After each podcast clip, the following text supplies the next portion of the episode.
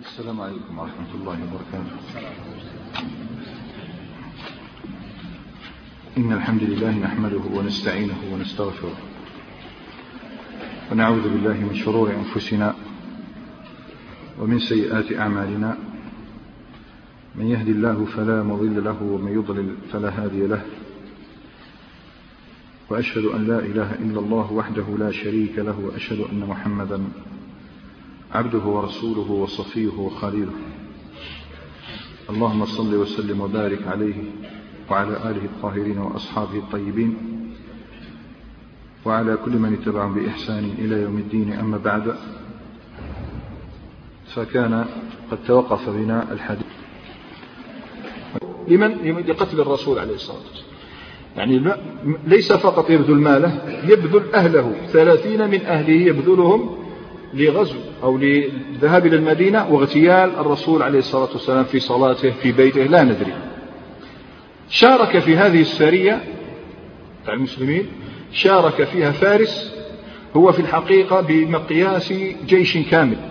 يساوي جيشا كاملا وسيكون له شأن في العام السابع في غزوة عظيمة حيث يسبق فيها فرسا صور عبد يسبق فارس. هذا ليس سهلا. من هو؟ هو سلمة بن الأكوع رضي الله تعالى سلمة بن الأكوع ساهم في هذه السرية فهو يحدثنا عن عن ما حدث في هذه الحادثة. الحديث في صحيح مسلم. يرويه مسلم عن إياس بن سلمة بن الأكوع قال حدثني أبي. قال غزونا فزارا وعلينا أبو بكر رضي الله تعالى عنه أمره رسول الله عليه الصلاة والسلام علينا. فلما كان بيننا وبين الماء ساعة يعني الماء دلالة على القرى والمدن. يعني كتسب بئر تعرف أنك قاربت قرية لأن الناس تلتمس المياه تعيش فيها لتستقي منها ولترعى أغنامها ولتسقي زرعها وغير ذلك. حتى إذا كان بيننا وبين الماء ساعة أمرنا أبو بكر فعرسنا. عرسنا أي بتنا ليلا. لذلك الرجل يسمى عروس لأنه يبيت مع عروسه ليلا. ثم شن الغارة. الغارة متى تكون؟ في الصبح. والمغيرات كالمغيرات صبحا. عرسنا ثم شن الغارة فورد الماء. دخل هذه هذا المكان تاع فزارة بطن من فزارة فقتل من قتل وسبى. يعني أبو بكر رضي الله تعالى بجيشه هذا قتل من قتل وسبى من سبى. وأنا أنظر إلى عنق من الناس. عنق بمعنى طائفة من الناس فيهم الذراري الأولاد الصبية والنساء. فخشيت أن يسبقوني إلى الجبل. إذا صعدوا الجبل خلاص. العرب كانت إذا تفر إذا كانت تفر تفر إلى الجبل. يوشك أن يصل هؤلاء إلى الجبل. ماذا يفعل سلمة بن الأكوع؟ قال فرميت بسهم بينهم وبين الجبل. هما طالعين الجبل والجبل هنا. فرميت سهما بينهم وبين الجبل فلما رأوا السهم مر عليهم وقفوا. علامة على أنني أستطيع أن ألمس أيا منكم. كان ماهرا في الرماية. قال فجئت بهم أسوقهم. جبتهم قاع. وفيهم امرأة من بني فزارة. هذه المرأة اسمها أم قرفة. أم قرفة. هي التي شيطانة هي التي كانت تريد اغتيال الرسول عليه الصلاة والسلام نذرت ووهبت ثلاثين من أهلها من أولادها وأخوانها ترسلهم إلى المدينة ليقتلوا رسول الله صلى الله عليه وسلم. إذا اكتشفوا أن هذه المرأة هي صاحبة السبب في هذه السرية. هذه المرأة كانت يقول فيهم امرأة من بني فزار عليها قشع من أدم قشع من أدم هو فسره قال النطع إحنا النطع ما فهمناش هو الجلد قطعة من الجلد ثوب من جلد. قال معها ابنة لها من أحسن العرب. لها ابنة من أحسن العرب. قال فسقتهم. طبعا المرأة تلك التي تريد اغتيال الرسول عليه الصلاة والسلام نالت جزاءها. فسقتهم حتى أتيت بهم أبا بكر فنفلني شكون؟ اللي كانت في قلبه. فنفلني أبو بكر ابنتها من أحسن العرب. لاحظ هنا الطرافة فقدمنا المدينة. رجعوا إلى المدينة. وما كشفت لها ثوبا ما مسها أبدا. فلأن من شرط الأمة أن لا تطأ حتى تستحاض. الأمة إذا كانت حامل هذه لا تمس حتى تضع. وإذا كانت حائل أي ليست حامل شو الحكم؟ أنها لا توطأ حتى تستبرأ بحيضة واحدة يتبين أن بطنها خال من الولد. قالت وما كشفت لها ثوبا؟ فلقيني رسول الله عليه الصلاة والسلام في السوق. فقال يا سلمة. لاحظ النبي عليه الصلاة والسلام تقاه بالسوق. فقال له يا سلام هب لي المرأة. طبعا إحنا نتعجب كيف النبي عليه الصلاة والسلام لماذا يسأل سلمة بن الأكوع هذه المرأة؟ هب لي هذه المرأة. فقلت يا رسول الله صلى الله عليه وسلم والله لقد أعجبتني وما كشفت لها ثوبا. يعني أنا أعجبتني. وإذا حبيت تديها ما كشفت لها ثوبا. يلا النبي عليه الصلاة والسلام ما أراد أن يجادله. ثم لقيني مرة أخرى من الغد في السوق. فقال لي يا سلمة هب لي هذه المرأة. لله أبوك. شوف الرسول عليه الصلاة والسلام لو كان توقف هنا تقول ما به؟ يعني ما, ما وراء هذا؟ لله أبوك هب لي هذه المرأة. فقلت هي لك يا رسول الله صلى الله عليه وسلم. لله أبوك خلاص هي لك يا رسول الله. فوالله ما كشفت لها ثوبا. دار بها الرسول عليه الصلاة والسلام؟ فبعث بها رسول الله عليه الصلاة والسلام إلى أهل مكة ففدى بها ناسا من المسلمين كانوا أسروا بمكة. شوف لم يرد النبي عليه الصلاة والسلام وطئها وليس له وقت لذلك بل أراد أن يفدي بها قال من أسر من أهل مكة. وقوله أسروا لا يقصد الذين أسروا عن حرب. لا يقصد أنهم أسروا عن حرب بل الذين لا يزالون مستضعفين في مكة ومنعوا من الهجرة إلى رسول الله عليه الصلاة والسلام كما سبق أن ذكرنا بعض أسماء من لا يزال مستضعفا إلى هنا. كان آه الذي تولى تهريبهم من مكة إلى المدينة شكون؟ أبو مرثد الغنبي رضي الله تعالى هذا كانت مهمته أنه يأتي بالناس يروح لليل في مكة يدخل مكة ويجيب الأسر. نقول اسمهم أسرى لأنهم منعوا من الهجرة ويأخذ الأسرى إلى المدينة. المهم فزار أوقعها الله تعالى تحت يد رجل يعرف بالرحمة والحنان والشفقة وهو أبو بكر الصديق ففعل بها ما فعل قتل وسبى فاستحقت ذلك فهي التي ظاهرت الأحزاب على رسول الله عليه الصلاة والسلام ولهم سوابق. يعني اللي يفتح الملف تاعهم يشوف لهم سوابق. الذي يصير معنا في سرد الأحداث السنوات يتذكر أنهم أغاروا على المدينة مرة فقتلوا وسبوا بتحريض من أبي سفيان رضي الله تعالى عنه قبل إسلامه. هؤلاء فزار لا يجدي معهم إلا السيف. لا يجدي معهم إلا السيف. فلذلك أدبهم رسول الله عليه الصلاة والسلام أما من لم ولا يتعرض إلى المسلمين فسيجد جيوش المسلمين صدورا رحبة وسيجد صدورا مفتوحة وخيرا مفسوحا آخر سرية. أقول آخر سرية في هذا العام ولا تزال أحداث هذا العام. نحن الآن في شهر أتممنا شهر شعبان ورمضان. السرية الآخرة كانت في شهر شوال. ما زال إذا شهران من العام هذا. ما زال ذو القعدة وذو الحجة. الآن في شهر شوال يذكر أهل السير سرية سرية عمرو بن أمية الضمري عمرو بن أمية الضمري يذكر أهل السير أن النبي عليه الصلاة والسلام أرسله لاغتيال أبي سفيان. لاغتيال أبي سفيان وما المانع فهناك طواغيت كثر من اليهود ومن المنافقين ومن المشركين. المنافقون لا يقتلهم النبي عليه الصلاة والسلام لئلا يقول الناس إن محمدا يقتل أصحابه. أما اليهود فهم دواؤهم القتل. وأما أبو سفيان فهو الذي لا يزال يدعو الناس إلى حرب رسول الله عليه الصلاة والسلام. أراد النبي عليه الصلاة والسلام أن يغتاله لكن الله عز وجل ما يسر الأمر لعمرو بن أمية الضمري فلم ينجح في اغتياله. المهم يتبين لنا مما سقناه من هذه السرايا وغزوة بني لحيان بعد الأحزاب وبني قريظة يعني نصر بعده قوة. يعني النصر على الأحزاب مشي سهل على بني قريظة مشي سهل جاء بعده كل هذا آه، النصر. كانت تحركات تأديبية لإرهاب الأعداء كان لا بد منها. مما جعل الرعب ينتقل إليهم شيئا فشيئا. والأمل الذي كان لا يزال يلوح في الأفق في بعض الأيام لإسقاط دولة الإسلام ذهب. خلاص خفى ضوءه خفي ضوءه وذهب لمعانه. ما صار أحد الآن يظن أن دولة الإسلام ستسقط إلى أن ظهر كل هذا هذه القوة ظهرت في غزوة الحديبية وذلك في أول يوم من ذي القعدة. أول يوم يعني انتهى شوف شوال مشينا بعد شهور انتهى شوال. دخل شهر ذو القعدة كانت غزوة الحديبية. وغزوة الحديبية لن نأتي على ذكر أحداثها وتفاصيلها في هذه الجلسة. لا. إنما اليوم سنتطرق إلى أمرين. الأول بداية كيف كانت البداية؟ وثانيا في الطريق إلى مكة لأن الحديبية يريد النبي عليه الصلاة والسلام أن يذهب إلى مكة. فنبدأ أولا ببيان تسميتها غزوة الحديبية. هل هي غزوة؟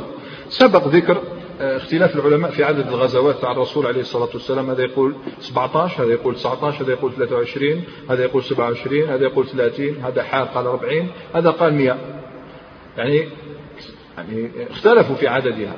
السبب ذكرنا آه، بعض أنه منهم من يفصل بين الغزوتين فيجعلهما غزو آه، غزوتين غزوتين. منهم من يجعلهما غزوة واحدة. الأحزاب وقريضة عنده غزوة واحدة. لماذا لا فاصل بينهم؟ فالصواب أنهما غزوتان مستقلتان. كذلك من أسباب الخلاف اختلفوا هل لا بد في تسميتها غزوة أن يقع فيها قتال؟ لا بد يكون فيها قتال لا.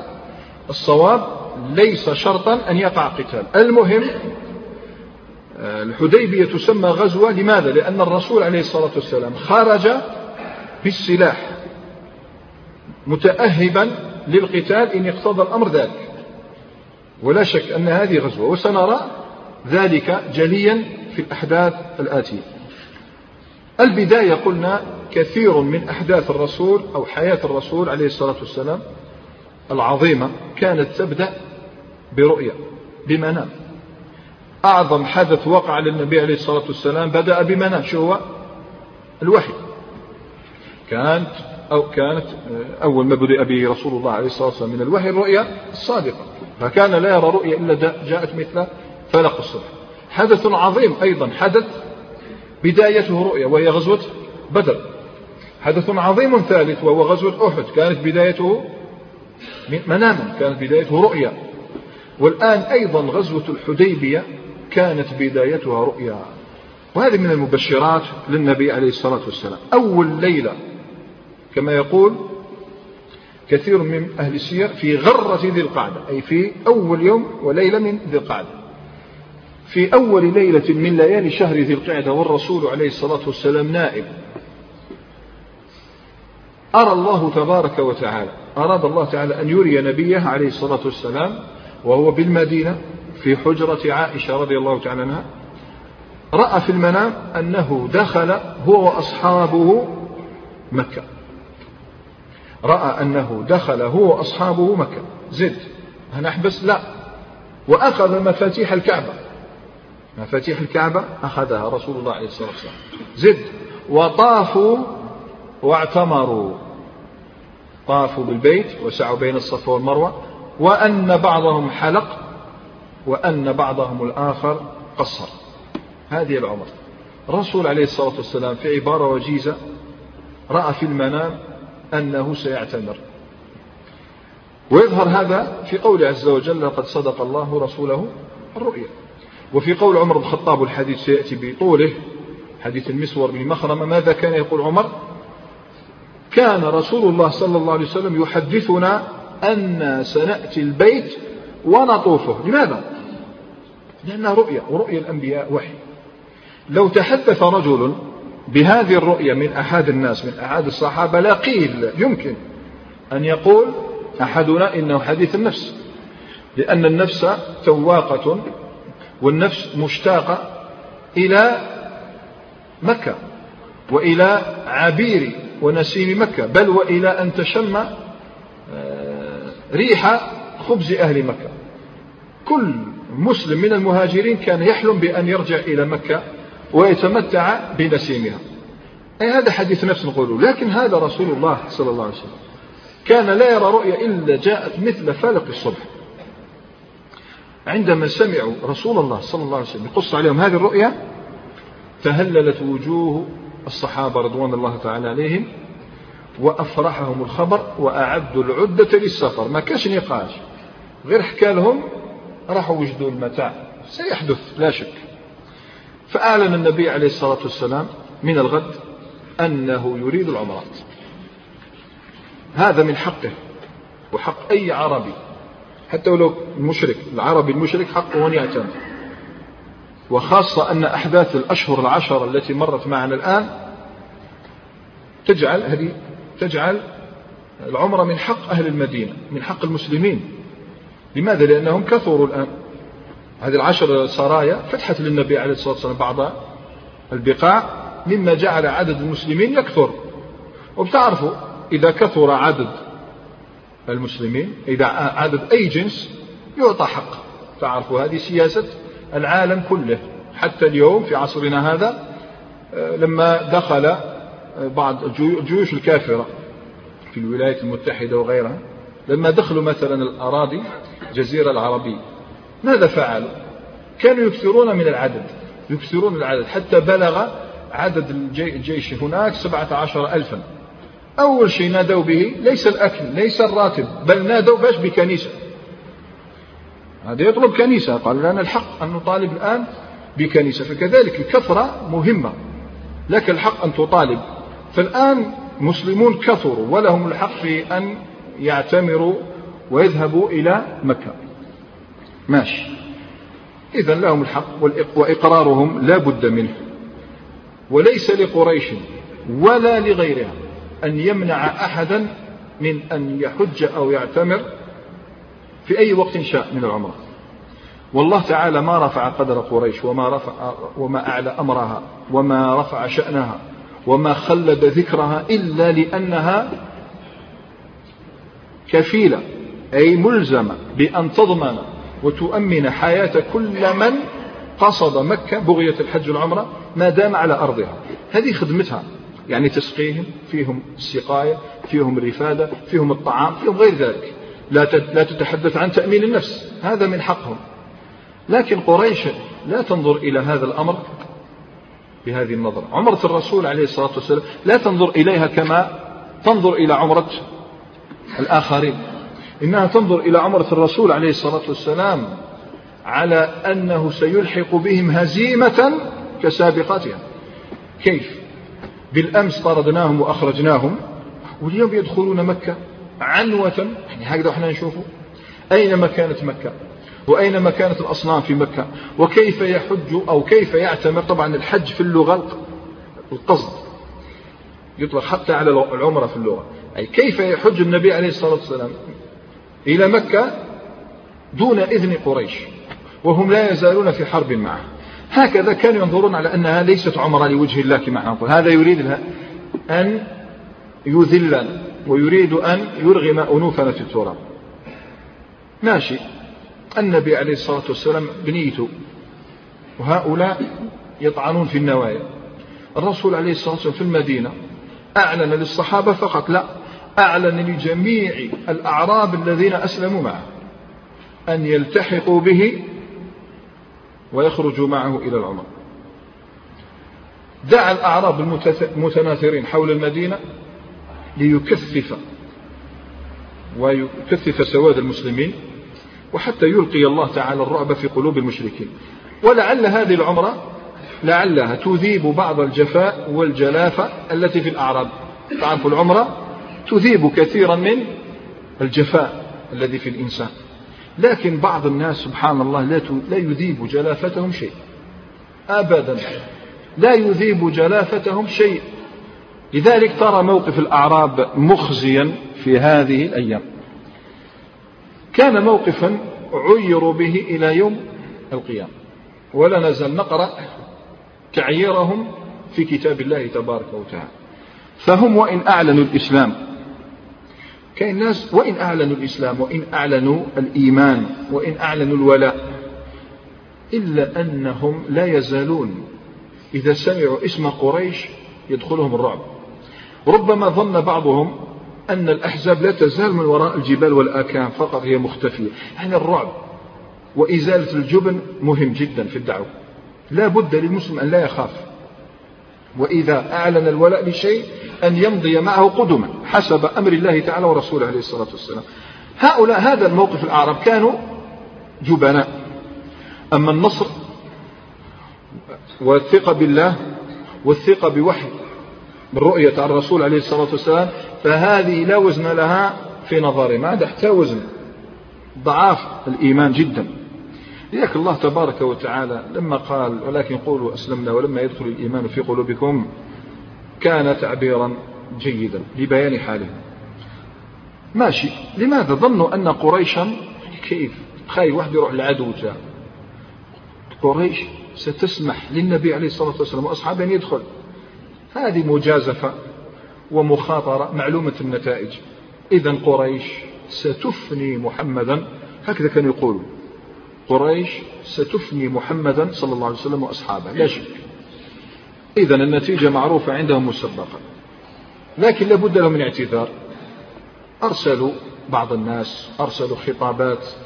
ما كان منهم إلا أن يعتذروا بأنهم مشغولون بأموالهم لإصلاحها.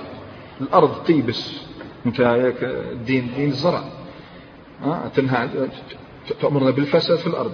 الأرض تحتاج ماء تحتاج رعي الأغنام تموت. وعندنا أهالي لابد من تفقد أحوالها كأن النبي عليه الصلاة والسلام لا أهل له ولا أرض له.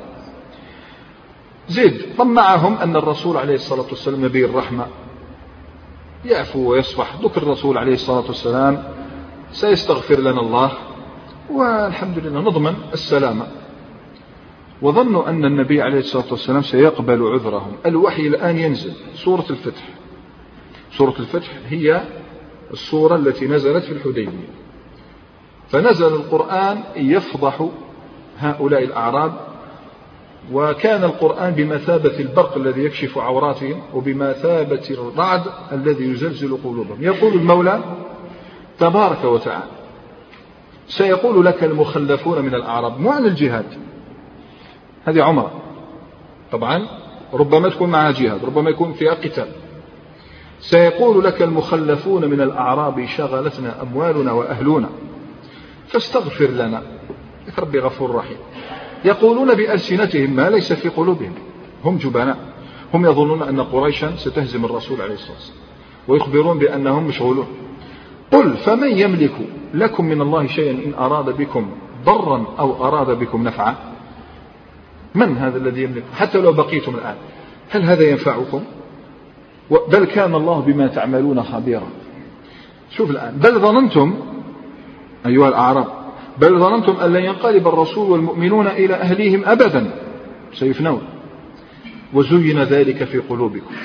وظننتم ظن السوء وكنتم قوما بورا. شوف جزاء من جنس العمل. تخافون على الأرض أن تبور؟ أنتم القوم البور. بور يعني لا ينبت فيكم خير أبدا. ومن لم يؤمن بالله ورسوله فإنا أعتدنا للكافرين سعيرا. ولله ملك السماوات والأرض يغفر لمن يشاء ويعذب من يشاء وكان الله غفورا رحيما. آيات عظيمات تخترق جذار الأعذار الواهمة وتكشف جبنهم وسر تخلفهم. دعونا من الأعراب الآن. كرهنا منهم. نمشي مع الرسول عليه الصلاة والسلام وهو في طريقه إلى مكة. النبي عليه الصلاة والسلام لم يلتفت إليهم يعني ما ضروه لقد خذله من خذله من قبل ولم يضره ذلك شيئا لم يضره ذلك شيئا.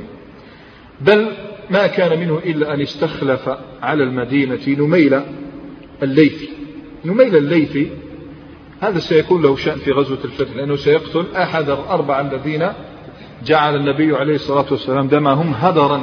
نقيس بن صبابة. سيقتل هذا الرجل نميل بن عبد الله الليثي وقيل عبد الله بن المكتوم كان قال عبد الله بن مكتوم لكن أكثر أهل المغازي والسير قالوا هو نميل بن عبد الله الليثي وخرج الرسول عليه الصلاة والسلام لا يريد إلا شيئا واحدا. هذا الأهم قصد بيت الله الحرام. في أمن وسلم وسلام.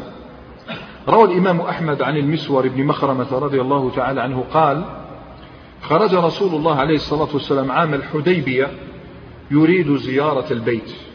لا يريد قتالا.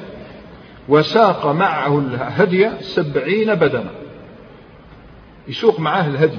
الهدي هو ما يحمله الإنسان معه من غنم أو بقر أو إبل وأحسنه الإبل إلى بيت الله الحرام فيذبحه هناك ويطعمه فقراء الحرم.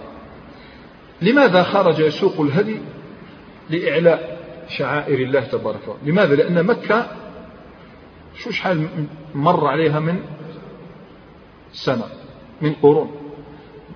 الكعبة الآن تشتاق إلى من يطوف بها موحدا خالصا. صار لها زمان ما يطوف بها موحدون يطوف بها واحد في المئة سنة مثل قوس بن ساعدة زيد بن عمرو بن نفيل غيرهم هذول الحنفاء لكن هكذا جماعة يطوفوا بالبيت هذا تحلم به الكعبة. يطوف بها المشركون وهم عراة. ويصفرون ويصفقون. شو لك الدين؟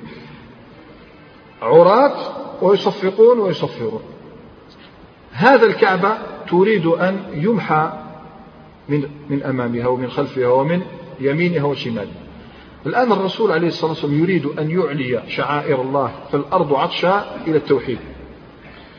وأيضا يريد النبي عليه الصلاة والسلام من سوق الهدي ما درسناه في سورة المائدة وهو الإعلان على أنه لا يريد القتال. يعني شفت الإحرام؟ الإحرام تتلبسه في الميقات. الرسول عليه الصلاة والسلام كان قادر يبين أنه يخرج آه، دون لا يريد القتال في الإحرام لكن الإحرام سيلبسه بعيدا بذي الحليفة. هو يريد من الآن من المدينة يبين للناس بأني خارج أعتمر ساق معه سبعين بدن سبعين ناقة. ولكنه عليه الصلاة والسلام أخذ السلاح معه. السلاح لا يفارقه. عليه الصلاة والسلام فالطريق طويلة وشاقة ولا يؤتمن الأعراب ولا تؤتمن قريش فيمكن أن تغتالهم في أي لحظة. الله عز وجل يقول كيف وإن يظهروا عليكم لا يرقبوا فيكم إلا ولا ذمة يرضونكم بأفواههم وتأبى قلوبهم وأكثرهم فاسقون إل لا يرقبون في مؤمن إلا ولا ذمة الإل هي القرابة الرحمة ولا ذمة العهد وهذا هذان أمران. بهما كانت العرب تتعامل يسألون بحق الرحم وبحق الميثاق. هؤلاء لا يرقبون في مؤمن إلا ولا ذمة عدد الذين خرجوا مع رسول الله عليه الصلاة والسلام في غزوة الحديبية كان 1400 بل هو أكثر من ذلك كما سيأتي استقبلهم النبي عليه الصلاة والسلام. جمعهم. تصور عندك 1400 واحد. خارجين معك على إبلهم حاملين متاعهم وزادهم وسلاحهم. الرسول عليه الصلاة والسلام دار لهم استقبلهم بوجهه وبشرهم ببشرى تذوب أمامها الدنيا بحذافيرها. كاين بشرى قالها الرسول عليه الصلاة والسلام تساوي الدنيا وما فيها. روى البخاري عن جابر بن عبد الله رضي الله تعالى عنهما قال قال لنا رسول الله عليه الصلاة والسلام يوم الحديبية أنتم خير أهل الأرض. شوف هذا الكلام. أنتم خير أهل الأرض يعني الأرض هذيك ثم خيرهم. قال وكن ألفا وأربعمائة. قال سعيد مسير كما في البخاري نسي جابر وفي رواية وهم هو حدثني أنهم كانوا ألفا وخمسمائة. وش نقولوا العرب تجبر. الكسر دائما 1450 ولا 60 كان يقول 1400 كان يقول 1500 يحتاجوا العدد يجبرون الكسر. المهم 1500 مسلم يخرجون مع الرسول عليه الصلاة والسلام. وكان النبي عليه الصلاة والسلام حذرا جدا فبدأ قبل ما يخرج من المدينة أرسل أحد الصحابة وين؟ يدير عمرة روح دير عمرة وحدك أسبق. لماذا؟ ليترصد أخبار قريش. ما الذي تنوي فعله؟ هل تظنون أن قريش ستسكت هكذا تفتح له البيبان؟ لا. يريد النبي عليه الصلاة والسلام أن يرسل أحدا من أصحابه ليترصد أخبار قريش ويؤدي العمرة في الوقت نفسه. انتدب لهذه المهمة مهمة رجل مناسب يدعى بشر بن سفيان الكعبي الخزاعي. هذول الصحابة لابد الإنسان يحيي مآثرهم. لأنهم كتبوا ما أمكن المسلمين من الوصول إليه في هذه الأيام. بشر بن سفيان الكعبي الخزاعي يقول المسور بن مخرمة وبعث عينا جسوسا وبعث عينا له من خزاعة. فانطلق هذا الرجل بشر انطلق لما أمره النبي عليه الصلاة والسلام. وهذا الرجل اختاره النبي عليه الصلاة والسلام لأنه حديث إسلام حديث عهد بإسلام. قريش لا تعلم أنه مسلم. فذهب وتوجه الباقون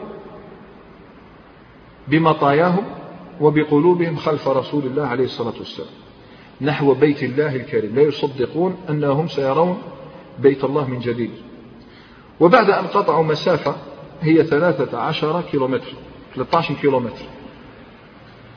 وصلوا إلى مكان فأمرهم النبي عليه الصلاة والسلام بأن ينزلوا فيه. 13 كيلومتر فقط. فنزلوا وهو مكان يدعى ذو الحليفة. ذو الحليفة هذا ميقات أهل المدينة وما يليها.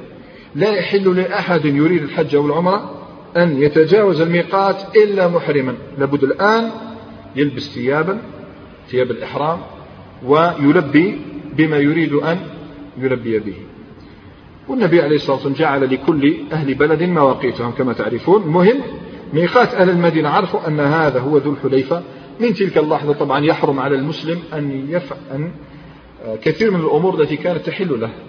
عليه أن يتجرد من المخيط والمحيط وأن يبتعد عن الطيب أن لا يمس شعرا وأن لا يمس ظفرا وغير ذلك. ماشي. في هذا المكان لما نزلوا كلهم في صحراء نزل الرسول عليه الصلاة والسلام واغتسل. وهذا غسل الإحرام سنة. اغتسل رسول الله عليه الصلاة والسلام ولبس لباس الإحرام وتبعه أصحابه على ذلك يقتدون به في عمرته ولبوا جميع جميعهم بعمرة لا رياء فيها ولا سمع إن شاء الله. بعد ذلك ماذا فعل الرسول عليه الصلاة والسلام؟ أشعر الهدي. لماذا؟ لأنك أنت لو تسوق معك الإبل ربما أنت تحملها لقصد التجارة. النبي عليه الصلاة والسلام كان يفعل ما تعرفه العرب جميعها وهو إشعار الهدي وتقليده. إشعار الهدي تمسك سيفا أو حديدة تدخلها في سنام البعير هذيك ظهر البعير. تدخلها فيها. طبعا لا تموت لا يموت بسرعان ما يتماسك الدم. ويبقى ذلك فيه ويقلد نعلا أو خيطا أو قماشا وغير ذلك. أي عربية ولما يقرأ في الجامعة الإسلامية ولا شيء. غير يشوف هذه الناقة. فيها هذا الشيء يعرف باللي صاحبها راه محرم. علامة على الإحرام. تقليد وإشعار الهدي فعلها رسول الله صلى الله عليه وسلم. شوفوا شو يريد. ماشي إذا ما قال ما يهمنيش فيهم. خليهم يظنوا باللي حنقاتل ويجوا. لا. هو يريد السلام لا يريد حربا. روى البخاري عن المسور بن مخرمة دائما. قال خرج النبي عليه الصلاة والسلام عام الحديبية في بضع عشرة مئة. مش بضع عشرة ومئة. بضع عشرة مئة كما نقول. إحنا 14 مئة. 1400 من أصحابه. فلما كان بذي الحليفة قلد الهدي وأشعر وأحرم منها بعمرة أحرموا جميعا إلا واحدا. شكون هو؟ ذكرنا في أحكام الصيد. وهو رجل اسمه صحابي اسمه ربعي الحارث بن ربعي المعروف بأبي قتادة الأنصاري أبي قتادة الأنصاري رضي الله تعالى الحارث بن ربعي. هذا لماذا لم يحرم؟ الآن هاي لك هاي لك ذو الحليفة. لما وصلوا امسك انت قالوا ما زال ما تلبيش أحتاجك في مهمة وهي توزيع الزكاة. وجمع الزكاة والصدقات وتوزيع على من يستحقها. يعني الآن ما ما تجيش لما تقضي هذا الشغل الحق بالعمرة تاعك إذا لا تلبي الآن. لم يحرم أبو قتادة. لا يزال عنده شغل. جاء في صحيح ابن حبان ومسند البزار بسند صحيح. عن أبي سعيد الخدري قال بعث رسول الله صلى الله عليه وسلم أبا قتادة الأنصاري على الصدقة وخرج رسول الله صلى الله عليه وسلم وأصحابه محرمين ماشي. 1500 أو 1400 صحابي أحرموا إلا رجلا واحدا. لما, لما ذكرنا. هو جاء باش يروح خلاص وجد روح باش يروح قالوا النبي عليه الصلاة والسلام حبس واش النبي عليه الصلاة والسلام أوقفه. وقبل أن ينطلق إلى مهمته أمره بمهمة أخرى. لماذا؟ وصل النبي عليه الصلاة والسلام خبر بأن عدوا يترصد لهم في مكان ما. وهذا المكان بالساحل البحر الأحمر بمكان ما بالساحل. مكان يدعى غيقة الغيقة فأمره النبي عليه الصلاة والسلام هو وبعض أصحابه أصحابه الآخرين إيش بهم؟ هم محرمون. وهو مش محرم. قالوا دي معك جماعة واذهب إلى تلك المنطقة وانظر هذا العدو العدو الذي يريد أن ينقض علينا في الطريق. ماشي. جاء في صحيح البخاري ومسلم عن أبي قتادة نفسه قال انطلقنا مع النبي عليه الصلاة والسلام. شوف انطلقنا. عام الحديبية فأحرم أصحابه ولم أحرم. السبب ذكرناه. وحدث النبي عليه الصلاة والسلام أن عدوا بغيقة. غيقة هذه مكان بين مكة والمدينة على الساحل. أن عدوا بغيقة يغزوه. يغزوه. فتوجهنا نحوه في رواية أخرى للبخاري قال لهم النبي عليه الصلاة والسلام خذوا ساحل البحر حتى نلتقي. يعني طريق ساحل البحر والنبي عليه الصلاة والسلام حكم طريق ذو الحليفة ويمشي ويلتقي سيلتقون في مكان ما. فأخذوا ساحل البحر وتركوا النبي عليه الصلاة والسلام بالقاحة وهو مكان بين مكة والمدينة أيضا. فبينما هم يسيرون شكون؟ شو النبي عليه الصلاة والسلام والصحابة؟ أبو قتادة الأنصاري وأصحابه. بينما هم يسيرون إذ رأوا هو ما شافش مازال ما شافش علاش ما شافش دوك نشوف. فبينما هم يسيرون إذ رأوا حمر وحش حمار الوحش. بالعكس مش بس رأوه رأوه أمامهم هذا هما على الناقة هو جايز. شغله معاهم. تكي تجي تقول سبحان الله حمار الوحشي ولا إنسي؟ يعني أستأنس. فلما رأوه تركوه. يعني بدأوا يهربوا منه. فتضاحك بعضهم مع بعض. بدأوا يضحكوا. قال والقوم محرمون وأنا غير محرم وأنا مشغول أخصف نعلي. كان يربط النعل تاعو لذلك كان محبط رأسه ويربط. ما شافش كان. فلم يؤذنوني به. وكان يقولوا له يا أبا قتادة انظر يأثمون أو لا يحلو لهم الأكل منهم. قعدوا هك ساكتين. وأحب لو أني أبصرته. ثم كاع كانوا يدعوا عليه. مش مش تشوف العمار غاو شوف وأحب لو أني أبصرته. والتفت فأبصرته. آه شاف طبعا هذا يدل على صدق الصحابة رضوان الله تعالى عليهم. يعني ناس خلاص هم خير أهل الأرض. ف يكفي. هم خير أهل الأرض هم معاه طاعة طاعة الله والرسول عليه الصلاة والسلام ما ماش تأويلات فاسدة. طاعة ما كاش فهم محرمون والمحرم لا يحل له أن يصطاد بل لا يحل له أن يدل على الصيد لا يحل له أن يعين على الصيد. الإشارة تقول له هوليك ما يجوزلكش في رواية البخاري قال لهم قتادة شوف الصحابة رضوان الله تعالى. لما رأى حمر الوحش هو تعجب قال ما هذا؟ شكون ما يعرف حمار الوحش؟ هم من قتل خوف الله تعالى والاحتراز من أن يقعوا في معصية الله. كي قال لهم ما هذا؟ قالوا لا ندري. هذا حديث صحيح البخاري. كيف لا تدري حمار وحش. قال هذا حمار وحش. قالوا له هو ما رأيت. وش شفت؟ وش تقول؟ يعني معليش ما مسوش لم يشيروا. حتى اللفظ اللفظ لم يسموه. لم يسموا الحمار باسمه. حمار وحش. لم ينطقوها.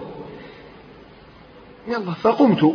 إلى الفرس فأسرجته. ثم ركبت. وش نسى؟ لما ركب نسيت الصوت والرمح. الصوت والرمح. فقلت لهم ناولوني الصوت والرمح. فقالوا لا والله لا نعينك عليه بشيء. حتى باش يعطوه الرمح؟ والصوت لا تعين على الصيد أبدا.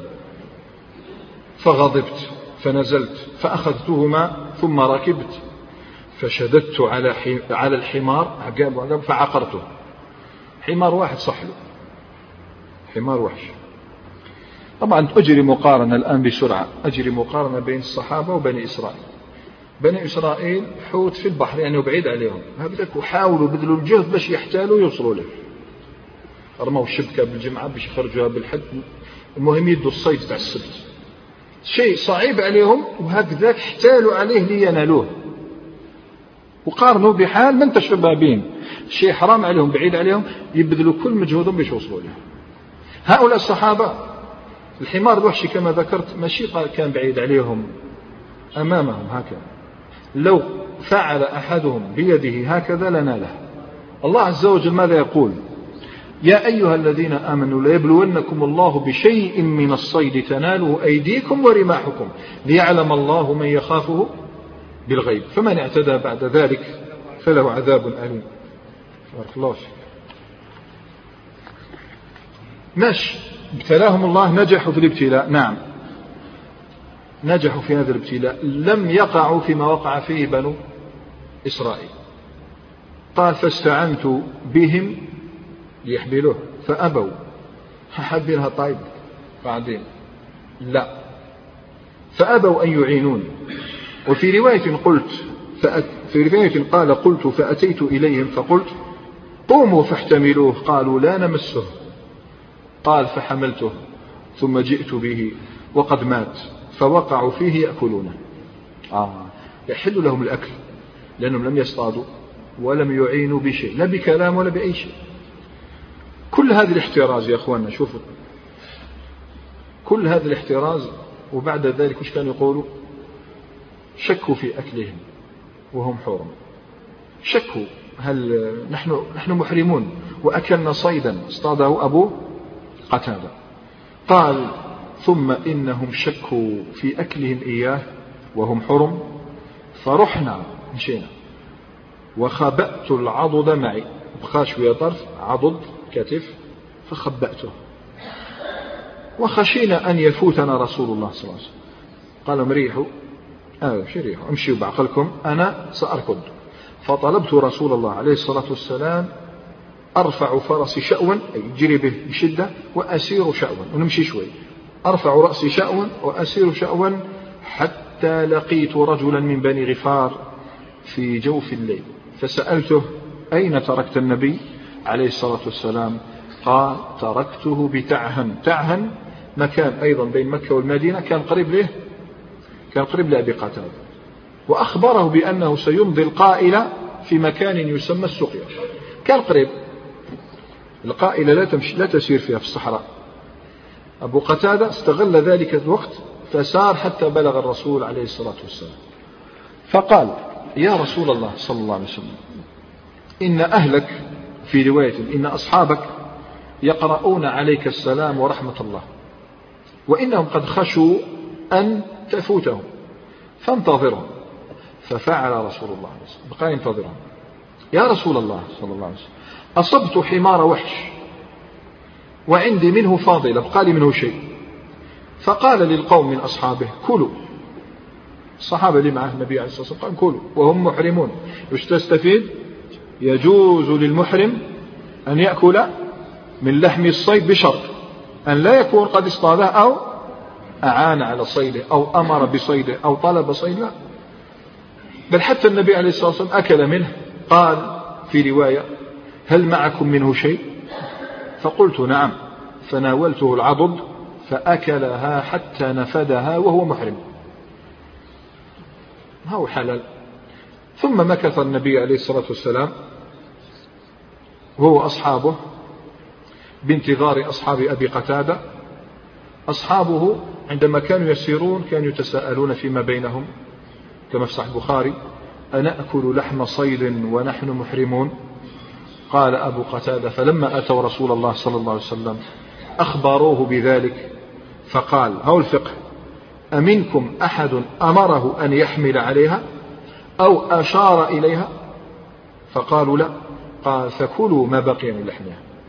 هذا هو الشرط الذي يشترط لمن أراد أن يأكل لحم صيد وهو محرم أن لا يشير وأن لا يأمر بذلك. عندئذ اطمأنت والحمد لله قلوبهم بالحلال ووصل وواصلوا مسيرهم خلف رسول الله عليه الصلاة والسلام.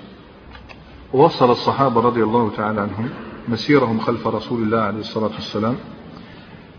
ونلاحظ أن الله حماه من أن يقاتل أصحابه من ظن من ظنه من العدو أنه يترصد له في ساحل البحر ما كان هناك قتال ما وجدوا أحدا توجهوا نحو مكة. حتى وصلوا إلى مكان يقال له عسفان. لا تنسوا أن المسيرة من مكة من المدينة إلى مكة 450 كيلومتر. هذا إذا سرت في الطريق العادي ولكننا سنلاحظ الرسول عليه الصلاة والسلام سيسلك طريقا وعرا صعبا بشدة. لماذا توقفوا؟ النبي عليه الصلاة والسلام لابد أن يقرر بالتوقف قليلا لأن الطريق لأن السفر طويل وشاق أيضا والليل قد خيم عليهم بهدوئه على تلك البقع من الأرض. الصحابة الآن ينسابون في نوم عميق بعد أن سجدوا لله تبارك وتعالى سجدات يناجونه فيها فهو الذي حماهم وتولاهم سبحانه بينما هم نائمون وقبيل الفجر بقليل تطاير عنهم النوم فجأة. تطاير عنهم كما تتطاير كما يتطاير الفراش. من هنا وهناك يعني فزعوا أو نهضوا بالليل ولكن السبب الذي أيقظهم لم يفزعهم ولم يخفهم بل أسرهم بل سرهم وأفرحهم وأسعدهم. الذي أيقظهم وتناثر عليهم هي قطرات من المطر. قطرات من المطر وهم بحاجة ماسة إلى المطر كحاجة إلى النوم. كما يحتاج الإنسان النوم يحتاج إلى الماء. فهم يحتاجون إلى ما يذهب عنهم تعبهم ويسقون به دوابهم وغير ذلك.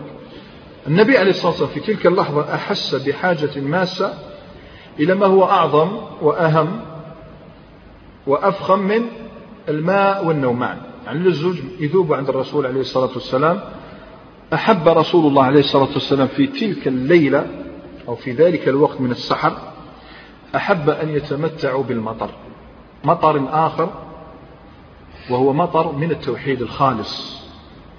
بعد أن صلوا الفجر حدثهم رسول الله عليه الصلاة والسلام بكلام فيه من التوحيد الخالص ما رأوه أحسن من المطر والنوم معا. يروي لنا ذلك الإمام البخاري عن زيد بن خالد الجهني رضي الله تعالى عنه قال خرجنا مع رسول الله عليه الصلاة والسلام عام الحديبية فأصابنا مطر ذات ليلة في طريقنا فصلى لنا رسول الله عليه الصلاة والسلام الصبح ثم أقبل علينا فقال طبعا لاحظ 1500 رجل بعد عناء والسفر بعد نوم مع هذا المطر سكينة لا شك أنها سكينة. يزيد بعد صلاة الفجر يزيد الرسول عليه الصلاة والسلام يحدثهم بهذا. فلا شك أنه ينقش في قلوبهم كما ينقش الأمر في الحجر. أتدرون ماذا قال ربكم؟ كلهم يسمعون. أتدرون ماذا قال ربكم؟ فقالوا الله ورسوله صلى الله عليه وسلم أعلم. فقال يقول الله تعالى أصبح من عبادي مؤمن بي وكافر بي.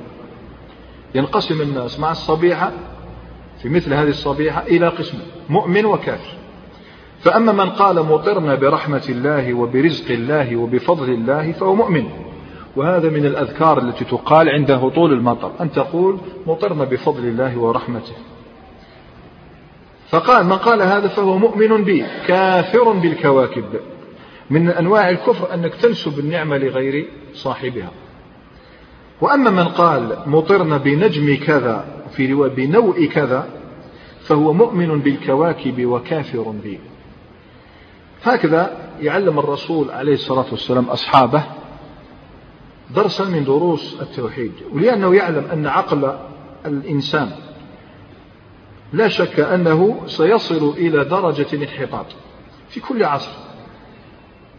فتلك الدرجة أو الحضيض الذي يوصل إلى أن يخضع إلى جلاميد الصخور وإلى الخشب وإلى البشر وإلى القمر وإلى الشجر وإلى النجم أيضا. القرآن تلاحظوا في القرآن يحب يجمع لنا كلمة سخر لكم أو مسخر لكم سيجد الكثير منها. لماذا يكثر القرآن الكريم من ذلك؟ يبين أن الإنسان هو السيد في هذا الكون. وأن الله سخر له كل شيء. كل ما تراه عينك الآن حولك هو خادم خادم لك. لماذا؟ ما دمت عبدا لله تعالى الله سخر لك كل شيء لتوحده. فلماذا ينقلب الإنسان ويقلب الأمور يقلب الموازين؟ فيصير هو عبد لما جعله الله له خادما. يصير يربط حياته بالصخور بالصخر بالشجر بالخشب بالحجر وبالكوكب. وتصوروا الآن قفوا عند هذا الحديث لتعلموا جيدا أن الله عز وجل سمى الكافر من؟ من ربط هطول المطر بالكوكب. مطر فقط.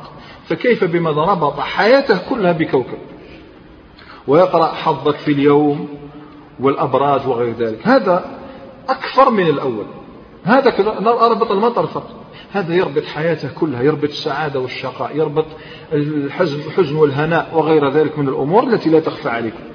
هذا من ضروب الشرك بالله تعالى ما نقرأه بأعيننا في مجلات تطبع أمام أعيننا ويقرأها أهلون وذوون من ما يدعونه بحظك في الأبراج وغير ذلك. هذا هو الفرق بين الموحد المؤمن السيد المشرك الجاهل عبد لأنه مغلول بقيود الجهل والخرافة وغير ذلك. الصحابة حفروا هذه المعلومة في قلوبهم وحافظوها وأشرقت شمس ذلك الصباح منعشة بالمطر والتوحيد الخالص وأقبل راكب من بعيد. بعد ما صلوا مع ذلك الإشراق تاع الشمس ويشوفوا واحد جاي من بعيد إنه معروف لديهم ولدى رسول الله عليه الصلاة والسلام فهو الفارس الذي بعثه رسول الله صلى الله عليه وسلم ليترصد وليرصد تحركات قريش وليقدم تقريرا مفصلا عن موقفها من عمرته عليه الصلاة والسلام. إنه بشر بن سفيان الكعبي جاء بالخبر اليقين يفيد به النبي عليه الصلاة والسلام أن قريشا تتحرك. ها هو الخبر.